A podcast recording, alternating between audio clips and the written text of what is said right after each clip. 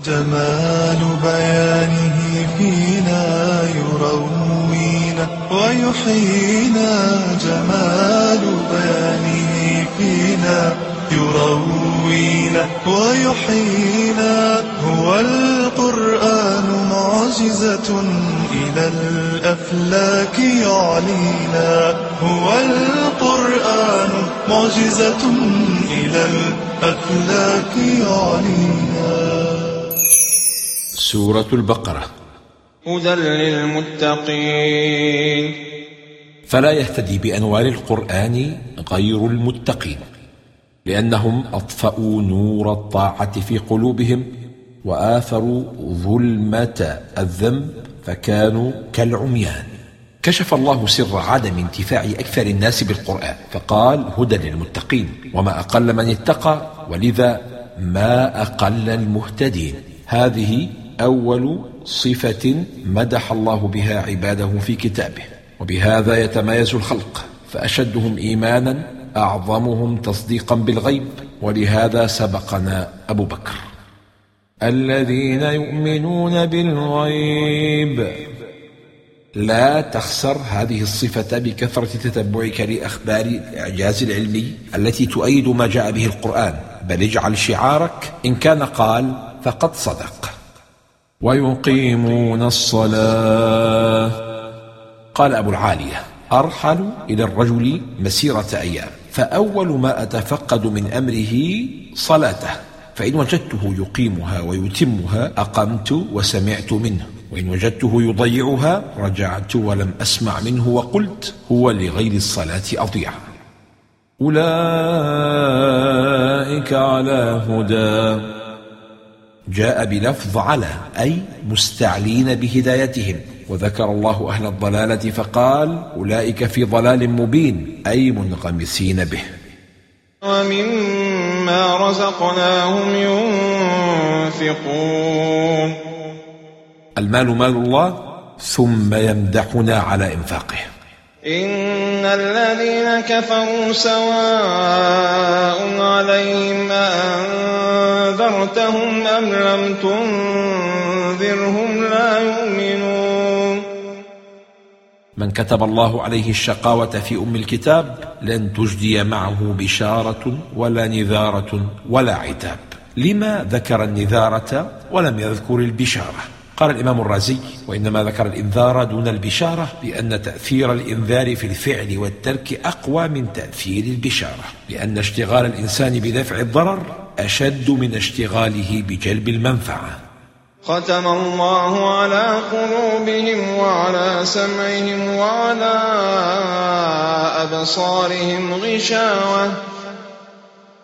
جمع القلوب والأبصار ووحد السمع لسببين الأول أن السمع لا يمكن أن يدرك عددا من المسموعات فهما وضبطا في وقت واحد بعكس البصر الذي يرى أكثر من شيء في الوقت نفسه. الثاني من جهة اللغة وهو أن السمع مصدر والمصدر لا يجمع لكونه يدل على الحدث المطلق وأما الأبصار والقلوب فأسماء تجمع. ومن الناس من يقول آمنا بالله وباليوم الآخر وما هم بمؤمنين. تقييم كل إنسان بأفعاله لا بأقواله. وما يخدعون إلا أنفسهم وما يشعرون. قال ابن عرفة نفى عنهم الشعور وهو مبادئ الإدراك فبنفي مبادئ الإدراك ينتفي كل الإدراك من باب أحرى وما يخدعون إلا أنفسهم. أسلوب الحصر يدل على أن خداعهم مرتد عليهم فلن يضروا الله شيئا ولا رسوله ولا المؤمنين. وما يشعرون. شدة الغفلة وتتابع الذنوب تجعل من صاحبها بلا شعور ولا إحساس. يهدي الأرواح يشفي الأتراح هذا القرآن نور وضاح في قلوبهم مرض.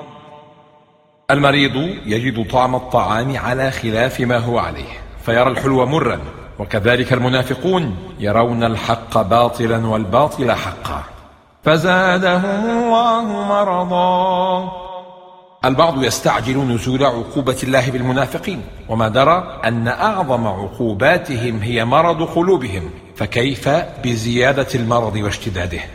وإذا قيل لهم لا تفسدوا في الأرض القائل هنا مبهم ليفيد العموم فيشمل ذلك أي قائل في أي زمان ومكان فلن ينقطع يوما نسل المنافقين ولا سلالة المجرمين.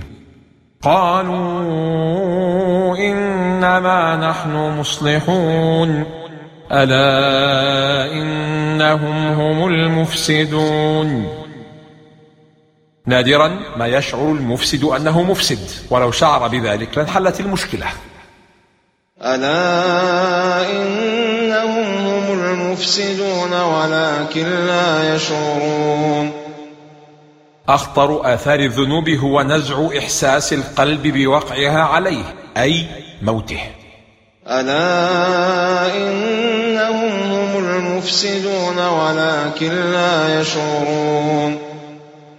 لا عداء أشد من عداء المنافقين للمؤمنين. ولا إفساد أعظم من إفساد المنافقين في ديار المسلمين. ولذا جاءت الجملة مؤكدة بثلاثة مؤكدات. ألا وإنهم وهم وهو من أبلغ صيغ التوكيد. مرض القلب هو السبب الذي رأوا به الصور مقلوبة وظنوا إفسادهم إصلاحا. ألم أقل لكم أمراض القلوب مهلكة. قالوا إنما نحن مصلحون. ألا إنهم هم المفسدون. من ادعى منزلة ونسبها لنفسه عوقب بالحرمان منها. قالوا إنما نحن مصلحون. هذا من الجهل المركب. أن تجمع بين الوقوع في الذنب مع اعتقاده حقا وصاحبه أعظم جناية وأصعب شفاء ممن يعمل الذنب مع اعتقاد أنه ذنب فمثل هذا أقرب للشفاء. أنؤمن كما آمن السفهاء. من صفات المنافقين احتقار الصالحين فضلا عن المصلحين والتقليل دوما من شأنهم. الكبر من أهم أسباب عدم اتباع الحق. هل فهمت الآن لما لا يدخل الجنة من كان في قلبه مثقال ذرة من كبر؟ وإذا خلوا إلى شياطينهم. تحذير مهم. بعض الأصحاب شيطان في هيئة إنسان لكن لا يراه على حقيقته إلا أهل الإيمان. الله يستهزئ بهم ويمدهم في طغيانهم يعمهون. لا تتعجب من إملاء الله للمستهزئ بالحق فإن الله يبغضه. لذا يملي له ليزداد إثما فيتضاعف عذابه. أولئك الذين اشتروا الضلالة بالهدى. اشتروا الضلالة مع أنها شر سلعة ودفعوا ثمن الشراء وضحوا في سبيله بالهدى وهو غاية ما يتمناه عاقل فبئست الصفقة وما أعظم الخسارة. شغف المنافقين بالنار عجيب كأنهم يشترونها. فما ربحت تجارتهم وما كانوا مهتدين. خسروا كل شيء الربح ورأس المال. فما ربحوا دنيا ولا آخرة ولا نالوا العاجل ولا الآجل. وهذا جزاء من قدم على الله سواه وآثر شهوته وهواه.